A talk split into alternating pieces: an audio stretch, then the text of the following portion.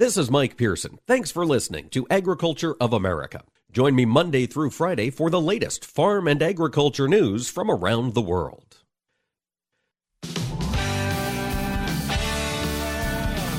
Informing America's farmers and ranchers. This is AOA, produced by the American Ag Radio Network.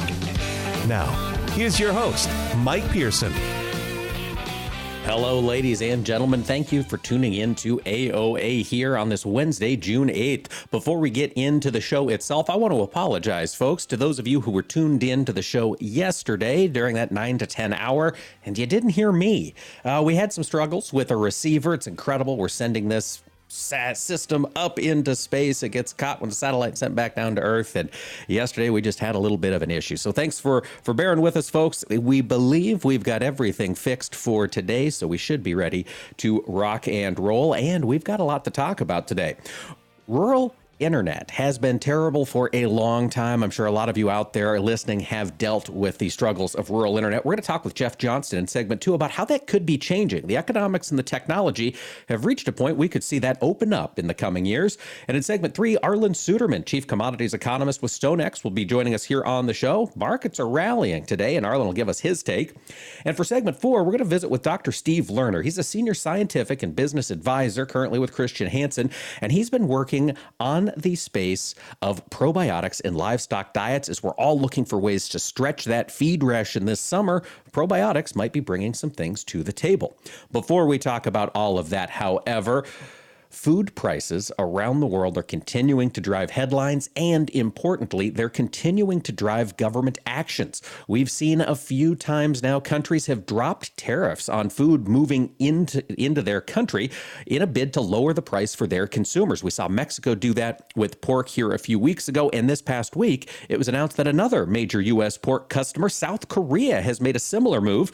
Joining us today to discuss it is Jessica Spreitzer. She's the director of trade analysis with the U.S. Meat Export Federation. And Jessica, thanks for joining us today.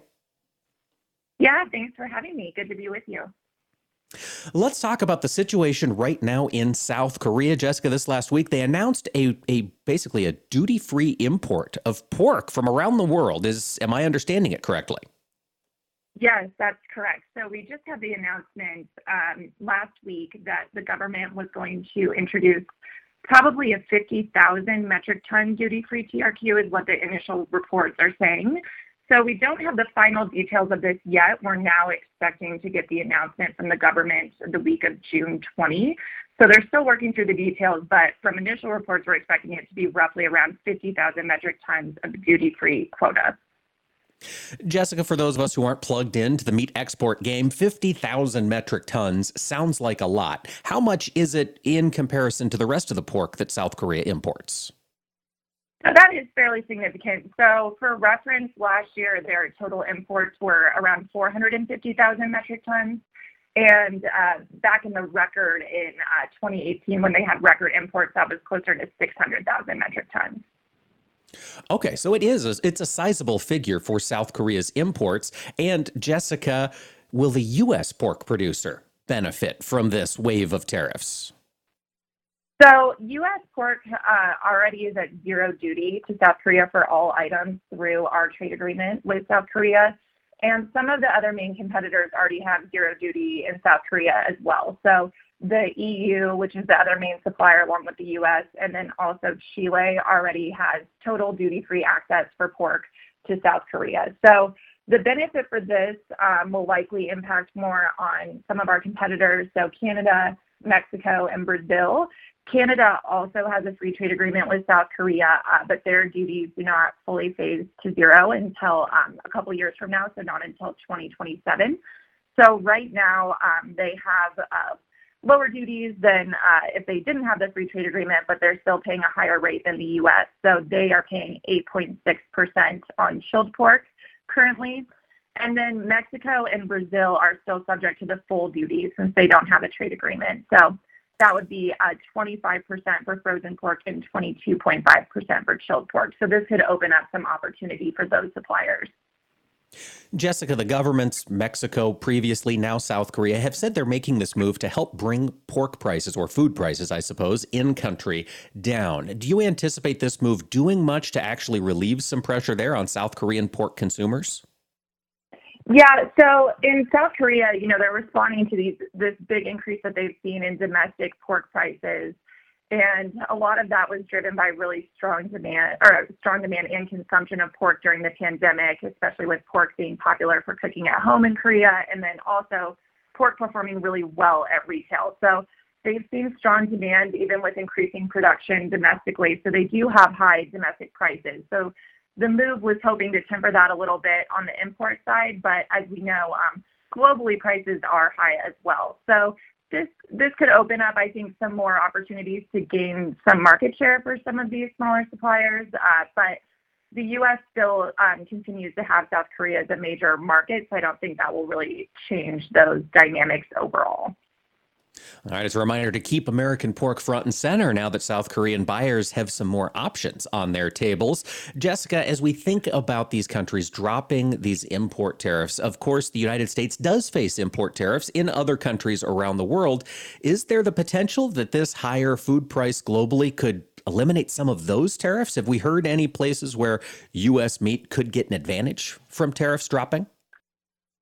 Yeah, so so far, um, this is mostly benefited some of our competitors. But you know, the U.S. has fantastic access uh, to many markets with duty-free um, access for U.S. pork through a lot of our trade agreements. So especially in the Western Hemisphere, where we already have zero duties through USMCA for Canada and Mexico, and then also for Central America, the Dominican Republic, and South America as well. But a few of the countries, so this is a little more in response to the animal disease situation, and uh, but in Vietnam and the Philippines were two of the countries where the U.S. still paid the highest duties on pork, and we've actually seen that situation change again with some recent announcements. So. Uh, in Vietnam, a lot of our competitors do have trade agreements, so through CPTPP or the EU has an FTA, Russia has an agreement with Vietnam. But um, the U.S. was paying 15% duties on frozen pork, and we had the recently had the announcement that uh, Vietnam would be lowering their duty again, like they did back in 2020 um, with the outbreaks of ASF, back to 10%. So that will benefit the U.S. since we were already, you know, competing at a disadvantage there. So that 10% duty will bring us closer to our competitors, and that will be from July 1 onward. And uh, we want to, you know, partners at NPPC for focusing on that as well. But um, the Philippines is another one too, where we've had a recent announcement, and they have again um, reinstated these lower duties. So Philippines had one of the highest duties on pork globally, 40% for this out of quota duty that most suppliers are paying, and that will now be 25% again through the end of the year.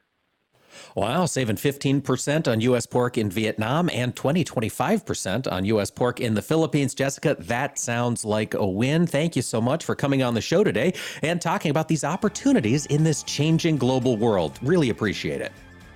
Yes, great. Thank you so much. Folks, that was Jessica Spreitzer. She's the Director of Trade Analysis at the U.S. Meat Export Federation. Stick with us when we return. Jeff Johnston, communications economist at CoBank, is going to talk to us about how changing rural internet might be in the cards. Stick with us here on AOA.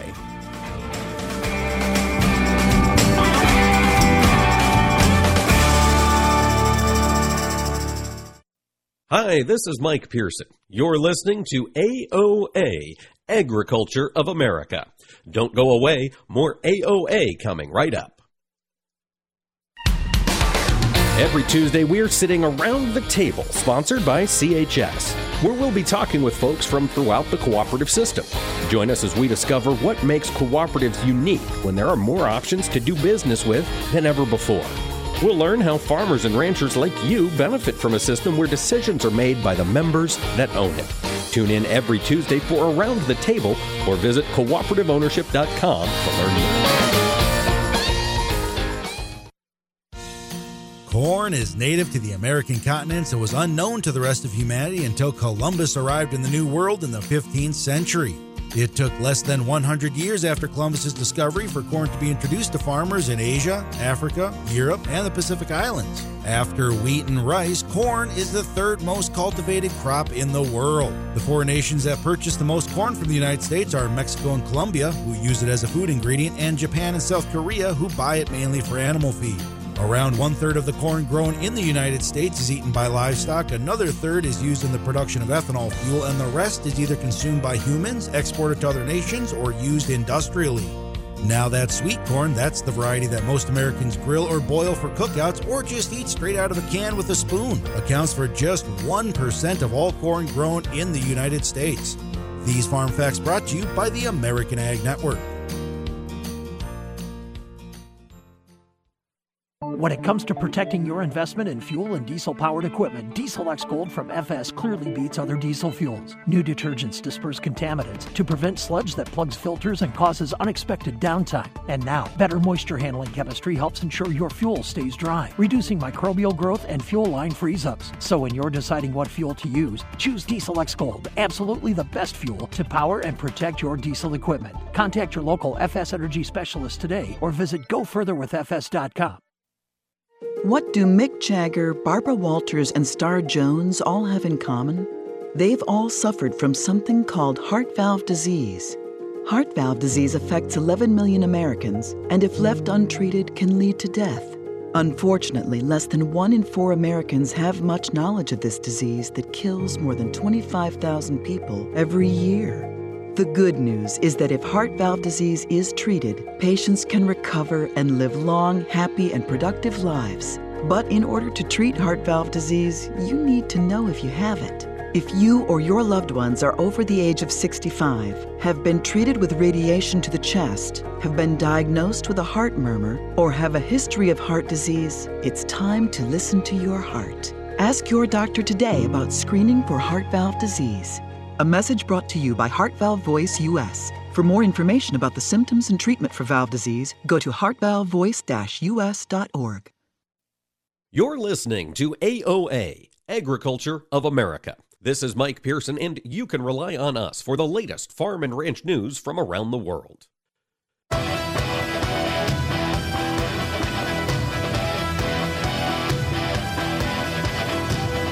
Keeping America's farmers and ranchers informed on AOA. Now back to Mike Pearson. Well, folks, welcome back to AOA here today. One of the challenges we've seen in rural America over the past 20 years has been the speed of rural broadband. It just hasn't been there, and rural America has been left in the dust. The major telecom carriers have said they just can't make it work. There's too few people, the geography's too big, and the cost would be too high to get widespread, widespread broadband access. My goodness, that was a, a word soup there. We'll get that going. But now it seems as though the technology is changing and the laws are changing in a way that might allow some new competitors to come onto the scene and provide that high speed rural internet that so many of us need for our businesses and our families. Joining me today to talk about it is Jeff Johnston. He's a communications economist at CoBank, and he and Ken Zuckerberg recently authored a paper describing how co ops can lead the way on farm broadband. Jeff, thanks for joining us today. Great, Mike. Thanks for having me. Let's start at the beginning. Jeff, in 2018, some rules and laws changed that would allow for more uh, disparate groups to provide internet service. Can you talk about what happened in 2018? Absolutely. So the FCC changed the way they sold and made spectrum available that for a certain block of spectrum that really has enabled a wide range of organizations, so call it farmer cooperatives, farmer ranchers themselves, manufacturers, school districts, homeowners associations, etc. It enabled a wide range of these organizations to build and own their own private wireless network.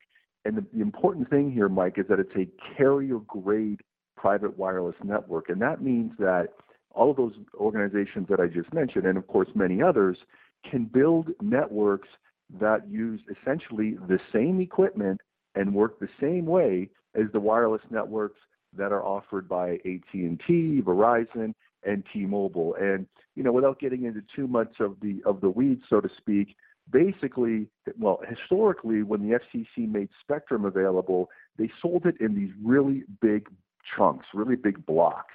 And unless you had billions of dollars to bid on that spectrum, which essentially limited it to the large national operators, you know, you weren't able to participate in these FCC auctions. Therefore, you were not able to build your own private wireless network. Well, several years ago, the CBRS auction, which is the chunk of spectrum that they changed the rules on, um, came along, and the FCC sold little tiny slivers of spectrum at costs that were much more manageable for the aforementioned organizations and therefore enabled them to build their own networks.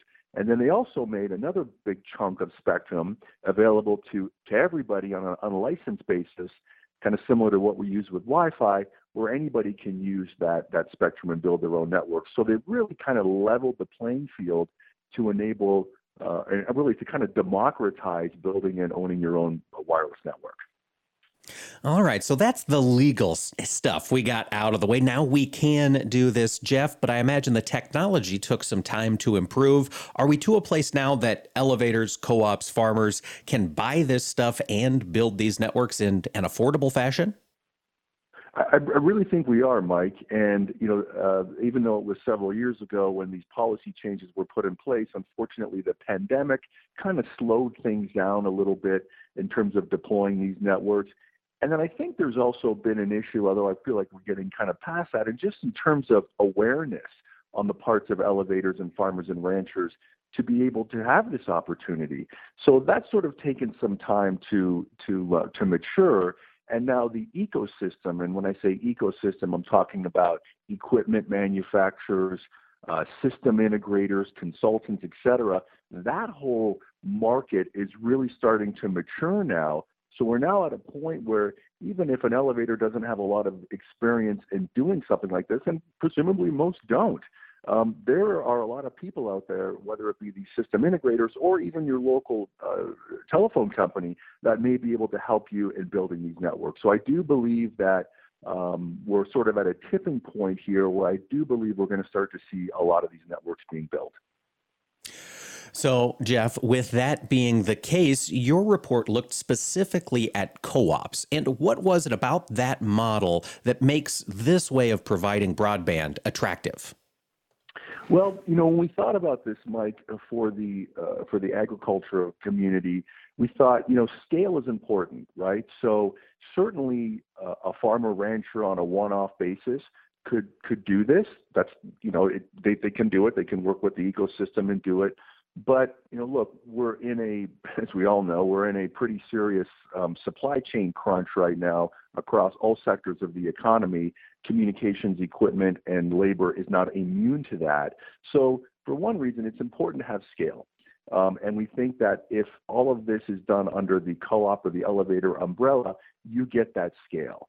And then secondly, I think there's some interesting business models out there for the for the co-ops to be able to generate um, new sources of revenue uh, in the face of, of rising costs and so forth. Um, and again, lots of different ways to kind of skin the cat here in terms of how you deploy these networks.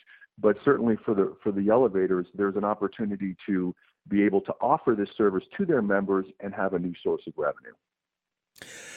Jeff, we saw this past year during the, the big conversation over infrastructure. Rural broadband was really center stage. I mean, it was certainly a, very hot topic of conversation. There was a lot of funding that was funneled towards rural broadband. Would programs like this, elevators establishing their own wire, uh, networks, would that qualify for some of this federal funding? That's a great point, Mike. I'm glad you brought that up because I do believe absolutely that the elevators uh, in building these networks would be able to qualify for some of that funding. So when we think about government funding, there's really three main buckets that I think are applicable to this conversation. The first one would be the $42.5 billion, unprecedented amount of money, $42.5 billion that the federal government has made available to rural broadband as a part of the recent Infrastructure Act that passed.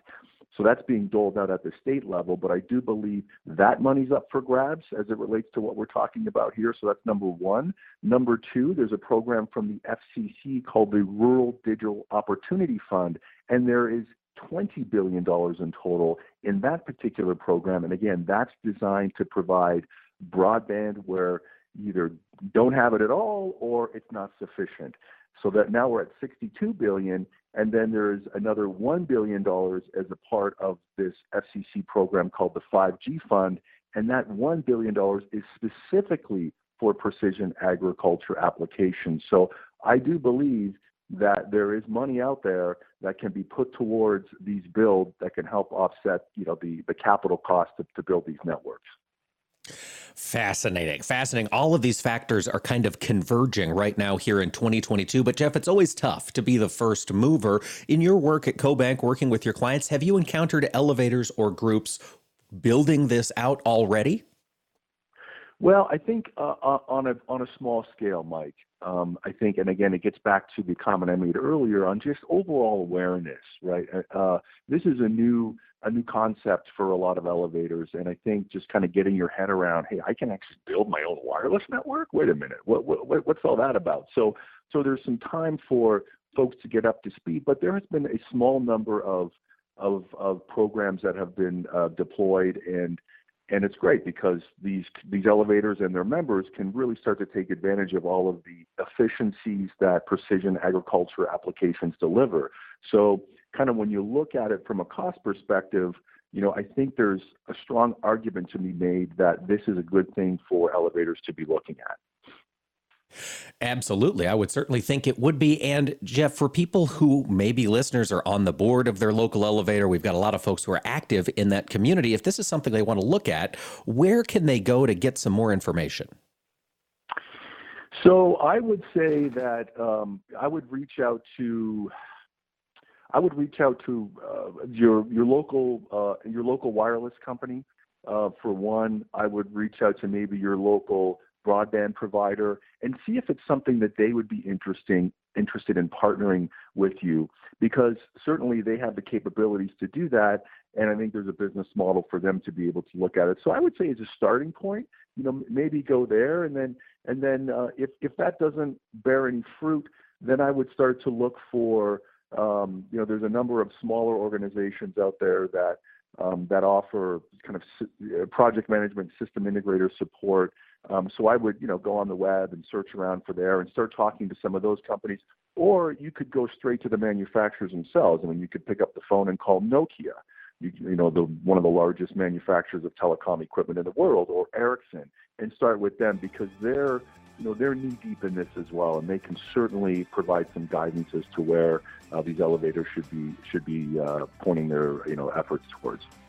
Fantastic. And folks, if you're curious about learning more about this issue, check out Jeff's paper, How Co-ops Can Lead the Way for DIY On-Farm Broadband. That's the CoBank Knowledge Exchange. Jeff Johnston, thanks for joining us today. Thanks so much, Mike. And folks, stick with us. Arlan Suderman of StoneX will join us when we return. Hi, this is Mike Pearson. You're listening to AOA, Agriculture of America. Don't go away, more AOA coming right up. Hi, I'm Secretary Tom Vilsack. In my 40 plus years of experience in the ag industry, I have seen firsthand the tremendous value and influence of the Census of Agriculture. A complete count of our farms, ranches, and the people who operate them that tells the story of U.S. agriculture. It highlights trends, needs, and the great impact agriculture has on every American as well as folks around the world. Ag Census data also informs federal, state, and local decisions that will affect you and your operations for years to come. If you're an ag producer, no matter the size of your operation, urban or rural, and you did not receive the 2017 Census of Agriculture and did not receive other USDA surveys, you still have time to sign up to receive the 2022 Ag Census this fall. Every voice matters. To sign up or learn more, visit nass.usda.gov backslash ag census. Thank you. You're listening to AOA for the American Ag Network. I'm Jesse Allen reporting. Well, as we take a look at the market trade so far on this Wednesday, we see mostly higher action in the grains led by this soy complex with beans a higher with good strength in bean meal and bean oil. A little bit of bull spreading has been seen overnight and still here this morning between beans and corn. Old crop corn is higher while uh, new crop corn is only up uh, about four to five cents. Wheat futures have backed off overnight highs but still holding green uh, numbers on the screen here as we work through our mid morning. While we see cattle and hogs mostly higher, a little more weakness in this hog market. Brazilian crop agency CONAB this morning raised its estimate for soybean production for the 21 22 growing season as harvesting of the oil seeds was virtually finished. Brazilian farmers produced 124.3 million metric tons of soybeans this season, the agency said Wednesday. In May, the agency forecast a crop of 123.8 million tons, so a slight uptick in production. Doesn't seem to be affecting the soybean market here, though, as we work through our morning. The trade gearing up for what we're going to see on Fridays WASDE report, also looking at weather maps and also watching what's going on between Turkey and Russia as they are having talks on Wednesday, uh, looking at the possibility of opening up a humanitarian grain corridor to get grains shipped out of Ukraine. Numbers in the trade right now: July corn currently up 11 and a half, 768 and a half. December up four and three quarters, 718 and three quarters. July beans up 25 and a quarter, 1753 and a half. November up 18, 1567 and three quarters. Bean meal, bean oil showing good strength. July Chicago wheat up three, 1074 and three quarters. July Kansas City wheat up four, 1153 and a quarter. July spring wheat up three at 1230 and a quarter. June live cattle up 122, 134.95. June hogs unchanged, 108.42. Crude oil up 34 cents, 119.75. I'm Jesse Allen reporting. 54. So basically, it's too late to start saving for retirement, right? Not right. Starting to save, even in your 50s, can really make a difference. Well, right now, saving seems hard to wrap my head around. Plus, with the way this year's been going.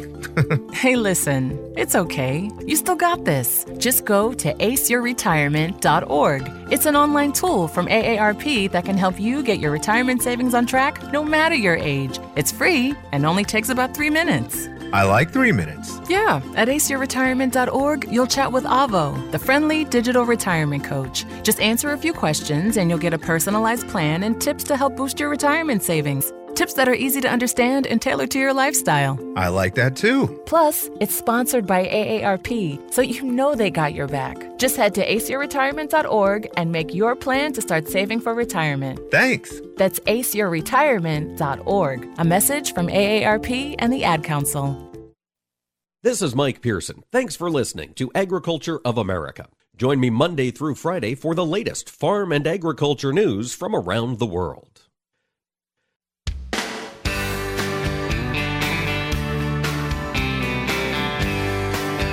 Keeping America's farmers and ranchers informed on AOA. Now back to Mike Pearson.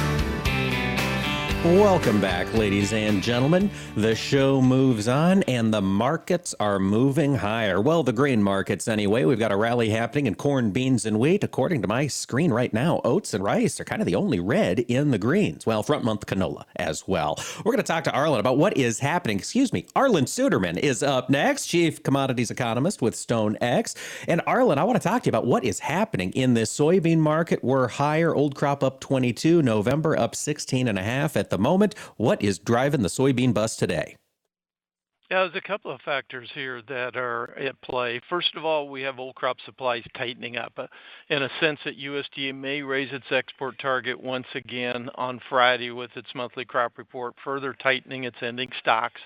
And um, so that's a concern. It's becoming more and more difficult to originate soybeans in the country right now to meet both crush demand and export demand. So that's a supportive factor. Then we start to look at the growing season ahead. Soybeans are the crop that have the best opportunity to grow themselves out of a tight situation if we have a normal growing season.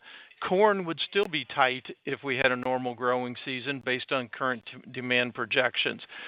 So, how will the growing season play out? One of the things that we've been watching for is some forecast models, like the European model, as well as even the U.S. Climate Prediction Center, have been calling for a hot, dry summer to develop by July and August. For that to happen, we need to see a La Nina condition, which we have, cool waters off the west coast, which we have, uh, high pressure, uh, a triple high pressure pattern established with a high pressure over the central Pacific, one over the central Atlantic, one in the middle, right over the heart of the Midwest, set up east of the Rocky Mountains. We have not had that, nor have we had any indication that that was going to happen until this past weekend. The atmospheric signals started turning this weekend. Setting up that type of a pattern. It's going to take some time to happen, but by 10 days from now, that is expected to happen. That happening in June alone is not a problem. If that sets up and has enough strength to remain sustainable into mid July and later, that becomes a big problem. And we don't know whether that'll be the case yet. But when supplies are as tight as they are for corn and soybeans, um, that really matters. And so the market is rapidly adding risk premium right now. And add to that the fact that we may lose acres, particularly in the northern plains, northwestern Midwest, because of how persistently wet it's been and how difficult it's been to get acres planted further tightening up the balance sheet. So the market's finally starting to put that risk factor into its prices now. Arlan, you touched on the incredible demand we've seen for the domestic soy crush. And of course, as we head into summer, we're heading into that period where plants go down. We're wait for the next fall's availability. Do you think there could be some strength ahead in the meal market as those plants slow down from their crazy crush pace? Well, that's a great question, and, and there certainly could be. I think that uh, uh, as we go longer term, we're going to see enough demand from the biodiesel, the, the new renewable diesel, I should say, that we're going to increase this crush capacity. We're going to increase the supply of meal and see cheaper meal supplies available we're not there yet. And so in the near term, we face the possibility that we could see tighter meal supplies this summer. And so it's something livestock producers certainly need to be watching that risk exposure. They're dealing with high enough prices the way it is with corn and meal. And so this may be their opportunity until we get to that point where we've escalated crush enough to really increase those meal supplies over the next year. And I do think that that's going to happen as we crush more and more for oil over the next year. In fact, we're looking for a shortage of oil in order to meet the capacity we're building for renewable diesel for 23, 24, and 25 years. And so that means as we crush to try to meet that oil demand, a larger supplies of meal. And Arlan, while we're talking products, we've got bean oil right now, July at 82, almost 83 bucks. Does that is that high enough to encourage these plants to continue crushing for oil regardless of what's happening on the meal side? Uh, yeah, at this point it is. The problem is that the plants are having trouble originating grain. That varies from what part of the Midwest you're in and from region to region. Uh, but certainly we've been seeing that tightening up a basis as processors have been trying to get the needs they have. And then you add on top of this, the export demand is U.S. soybeans are now cheaper than Brazilian beans. We know that China still has needs. About 40% of its July needs are still not filled. About 60% of its August needs are still not filled, and it has very little coverage for September yet. Uh, and most of that's going to have to come from our old crop supplies. So it looks like we may be looking at the fourth quarter of this marketing year, quite a battle between the processor and the exporter. Arlan, let's look to the end of this week. USDA will be releasing their World Agricultural Supply and Demand Estimates report. The WASDE report will come out on Friday. You talked about expecting to see a little bit higher on bean exports. What other bean market issues are you going to be watching out for? It would be watching to see if USDA makes any more adjustments to the Argentine and Brazilian uh, crop production estimates. We may see a little bit of a tweak lower for for Argentina. I think they're pretty close, maybe a little bit smaller in Brazil, but the South American crop is largely known. So this should be a relatively tame crop report as far as significant changes on that front with most of the focus kind of on what happens with U.S. wheat production as the small crop gets smaller. And of course, USDA will not uh, make any estimates on the spring wheat crop. They're still going to assume a normal spring crop for this report. Uh, so it comes down to the winter wheat crop and the harvest that started now in the southern part of that belt. Corn and soybeans, no major changes are expected right now. All right, nothing major. And folks, we will be talking to Arlan on Monday's show to break down that report after it comes out. Arlan, I want to turn our focus over to, well, one of the other most important costs that farmers are dealing with every day. And of course, that's energy. Arlan, we've got crude oil, West Texas Intermediate July contract trading up around 120. Where do you see crude oil headed over the summer and what should farmers be thinking about?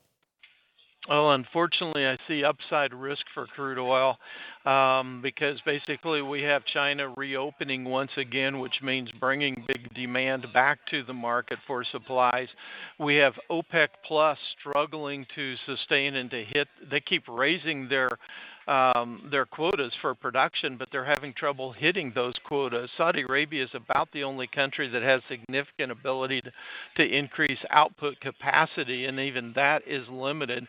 And here in the United States, we have a lot of restrictions and regulations that are sim- that are uh, that are limiting the amount of investment being put into new wells to expand capacity. So demand is going up, supply is remaining rather constrained. Um, and so that creates some real problems, and that has implications for the fertilizer industry as well. When you have a world that is kind of anti fossil fuels and discouraging investment in, in fossil fuels, that also reduces natural gas production, which is the primary feedstock for fertilizer. And even if we have enough natural gas, it's going to be at a higher price. So even though we've seen fertilizer prices come down here this summer during that seasonal dip in demand, we have some real opportunities and the possibility that we could see higher prices next year, depending on how this plays out, how things play out with Russia, etc. And one of the things to watch is as Western nations put more sanctions on Russian energy, if energy backs up enough in Russia that it has to start shutting down wells in Siberia, those wells can take years to restart. We've certainly seen that in history when they've had to shut down wells. It can take a decade or more to restart it, leaving the world in tight supplies. So that's a longer term concern for those fuel prices as well. It's something we're certainly going to need to manage from a risk management standpoint, both fuel and fertilizer costs going forward on the farm. Arlan, as these fuel prices stay elevated, and I believe we hit another nationwide average fuel price today for unleaded gasoline, do you expect the ethanol demand to stay strong as consumers look to save money at the pump? It seems to be uh, setting up as kind of two different markets. Certainly, ethanol is is priced much cheaper, over a dollar cheaper than what is gasoline, a dollar a quarter or more, um, and so that provides some incentive for blending, increasing blending. But that incentive seems to be higher, being taken more advantage of overseas. So what we're seeing is an increase in export for ethanol, and so if you look at uh, the EPA's latest uh, guidelines that they just released, um, and you look at uh, what's happening with exports, that would leave us short of enough ethanol supply to fill that demand. Um, so it certainly looks like uh, things might be positive for ethanol producers as we go forward if we can sustain this environment and not see the EPA um, backwardly adjust things down once again as they've been doing in recent years. And Arlan, with corn at seven seven fifty, are these ethanol producers still making money? They're making enough money on the margins in order to keep producing. And uh, certainly with the export volume going up, that certainly helps sustain that. Obviously, it's a relationship between the price of corn and the price of ethanol, and that's a give and take kind of relationship that can change in a hurry. Certainly, if the weather would turn adverse in the Midwest, as I described earlier in this session, that would create some upside price risk for corn that might create challenges for ethanol but right now there's some incentive there to produce. All right. Yes, we are going to have all have our eyes on the sky this summer, watching for that heat ridge to set up a little bit later on. Boy, growers, keep your eyes on that issue. Arlan Suderman, Chief Commodities Economist with StoneX. Always appreciate your insights. Arlan, thanks for joining us today. Thank you. And folks, stick with us. We're going to talk with Dr. Steve Lerner of Christian Hansen when we return about stretching this high priced feed by using probiotics. Stay with us for more on AOA.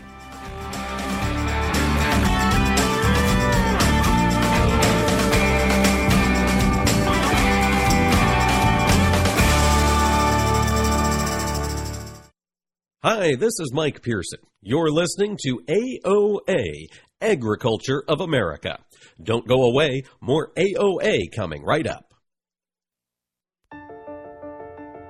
You are not your diagnosis. A medical chart is not your identity. And vision loss does not define you. Your drive shows who you are. And you are not alone. Because we are driven too. to be a beacon of strength, a champion of courage, an advocate for hope.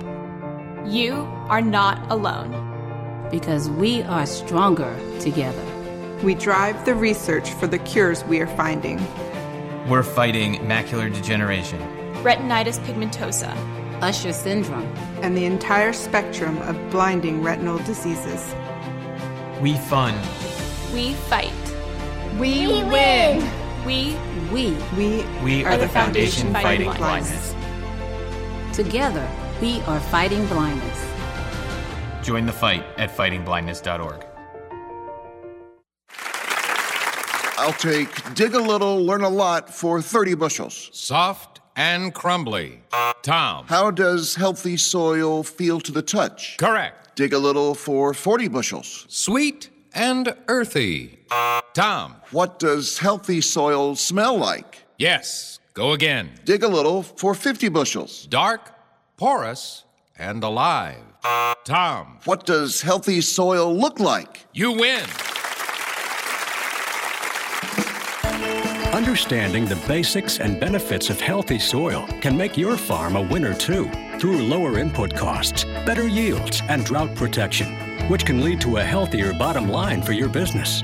Contact your local Natural Resources Conservation Service office today to find out how you can unlock the secrets in your soil. This message brought to you by USDA's Natural Resources Conservation Service and this radio station. Get the coolest savings on propane during the warmest months with the Summer Fill program from FS.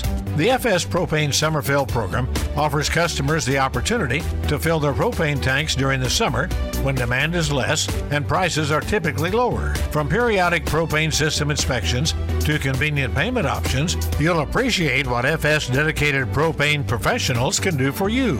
Contact your local FS member cooperative today or visit fspropane.com.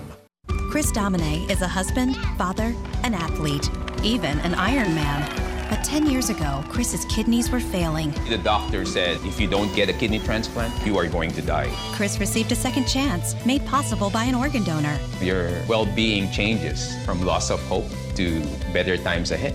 What could you make possible as an organ, eye, and tissue donor? Leave behind the gift of life. Go to organdonor.gov, U.S. Department of Health and Human Services, Health Resources and Services Administration.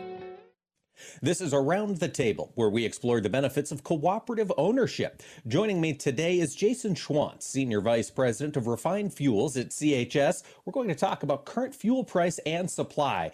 Welcome, Jason. Now, tell us what is causing this recent surge in fuel prices? The recent surge in fuel prices has been uh, twofold. Uh, one, coming out of kind of this COVID type demand, things really, really got hard on refiners. They cut back, things weren't getting produced because there wasn't enough demand out there. And with that, you know, along with that came some really, really low fuel inventories now we're kind of coming out of COVID and you see people are traveling there's a lot of packages going out via Amazon. We're seeing a ton of fuel demand causing some of these issues. The other thing is you have the war that is going on in Ukraine is also causing some issues because we're exporting some fuel over to Europe to help them out. That is causing fuel supplies to get even lower, especially on the diesel side. We're seeing that. Jason, how is CHS positioned to support farmers with this high price and this tight supply? We're actually positioned really well. Our two refineries, we have a refinery in Laurel, Montana, and one in McPherson, Kansas. Uh, we're actually running those refineries as hard as we can, trying to get as much diesel fuel out of them. Jason, tell us what can farmers do to minimize the effect of their current fuel prices are having on their operations? Anything you can do to prepare ahead uh, for these high fuel prices. I think if you work with your local cooperative, you can take advantage of some of these dips in prices, get your fuel priced out, get it delivered, and make sure that you have the supply that you need there. That's Jason Schwantz, Senior Vice President of Refined Fuels at CHS. Jason, thanks for joining us. Thank you for having me, and everybody have a safe spring. And folks, thank you for joining us around the table. To learn more about the benefits of cooperative ownership, visit cooperativeownership.com. You're listening to AOA, Agriculture of America. This is Mike Pearson, and you can rely on us for the latest farm and ranch news from around the world.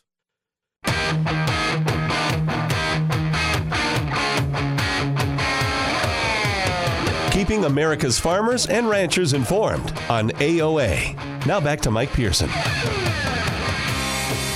Welcome back, ladies and gentlemen. You know, we just finished talking with Arlan Suderman there. We talked about soybeans being up nearly 25 cents in that front month, corn up 12 cents in the nearby, 5 cents in the new crop, and Arlan is concerned about a hot ridge developing over the summer. Whew, what could happen to feed costs if we take corn D's contract right now at 720 and put a drought on it? Boy, that would be a struggle. One of the groups in agriculture that has had a hard time over the last two or three years making ends meet are livestock producers. All classes, all types have been struggling to make their feed stretch at these high prices. And one of the ways some producers are finding to manage this high price stress and extend their feed needs a little bit more is through probiotics.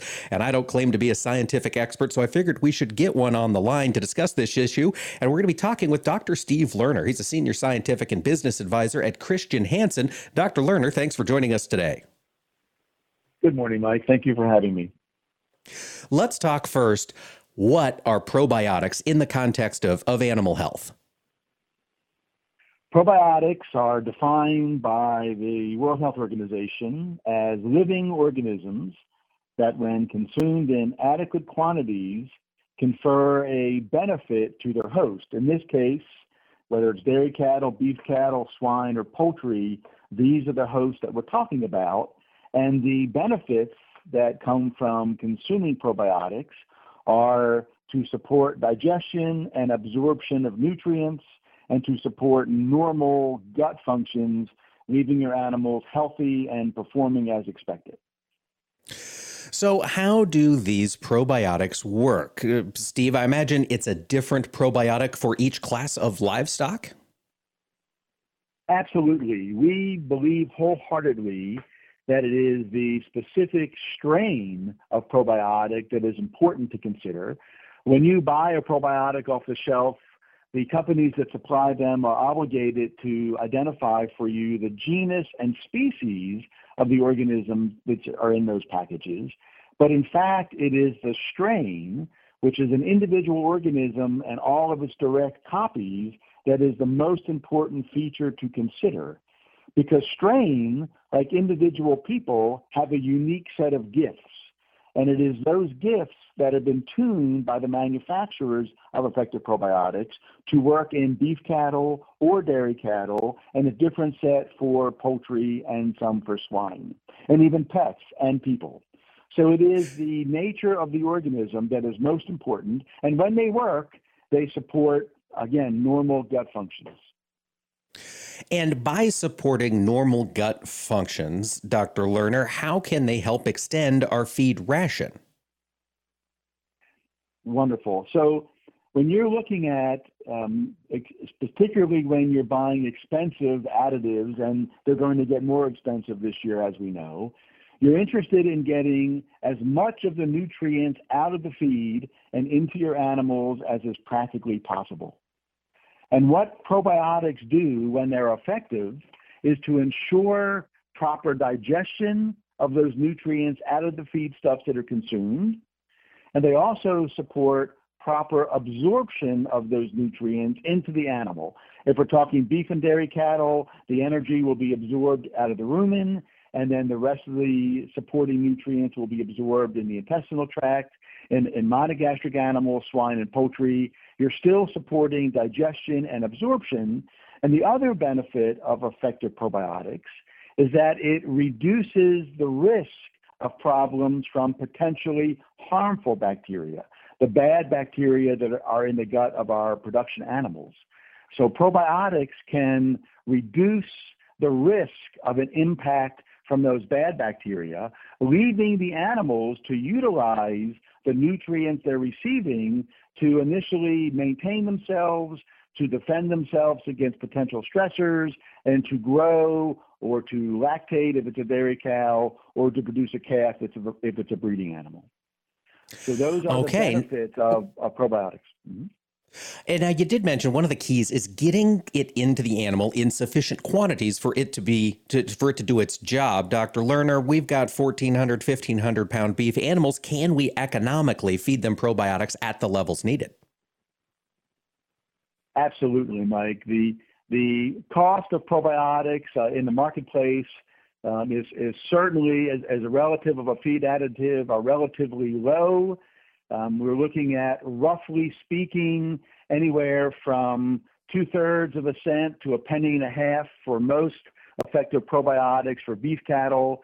Uh, if we're talking about poultry and swine, it's it's less than a couple dollars per treated ton. Now I say that I'm not diminishing that it is a cost, but if you look at the capacity to get more nutrients out of very expensive feed, every incremental gain you make by getting these effective organisms into the gut of your animal pays back as a multiplier. And whether that's two or three or five or 10 to one depends on the cost of your feed and the benefits you derive.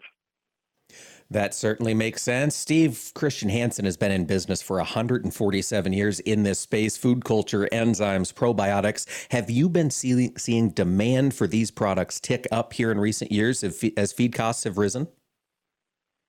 Absolutely, Mike. We, we have seen not only in our production animal side, but also in human health, the awareness of managing the microbiome of people and of animals is now very much in the in the scientific eye and in the popular press. And we have learned through much investigation that effective probiotics can help increase the robustness or the buffering capacity of the microbiome that populates the, the, the, digestive tract of all animals. And these are the tens of trillions of normal organisms that populate every digestive tract. Uh, when you feed probiotics, you can improve the quality of that microbiome, and that's really the benefit that we see. And the demand for these products has gone up every year for the last 10 years. And we, we don't see a limit in this until it's got the entire saturation of the market. Thank you, Dr. Lerner. Folks, if you're curious, you can visit chr-hansen, H-A-N-S-E-N dot com for more information about their probiotics and join us tomorrow for more AOA. This is Mike Pearson. Thanks for listening to Agriculture of America. Join me Monday through Friday for the latest farm and agriculture news from around the world.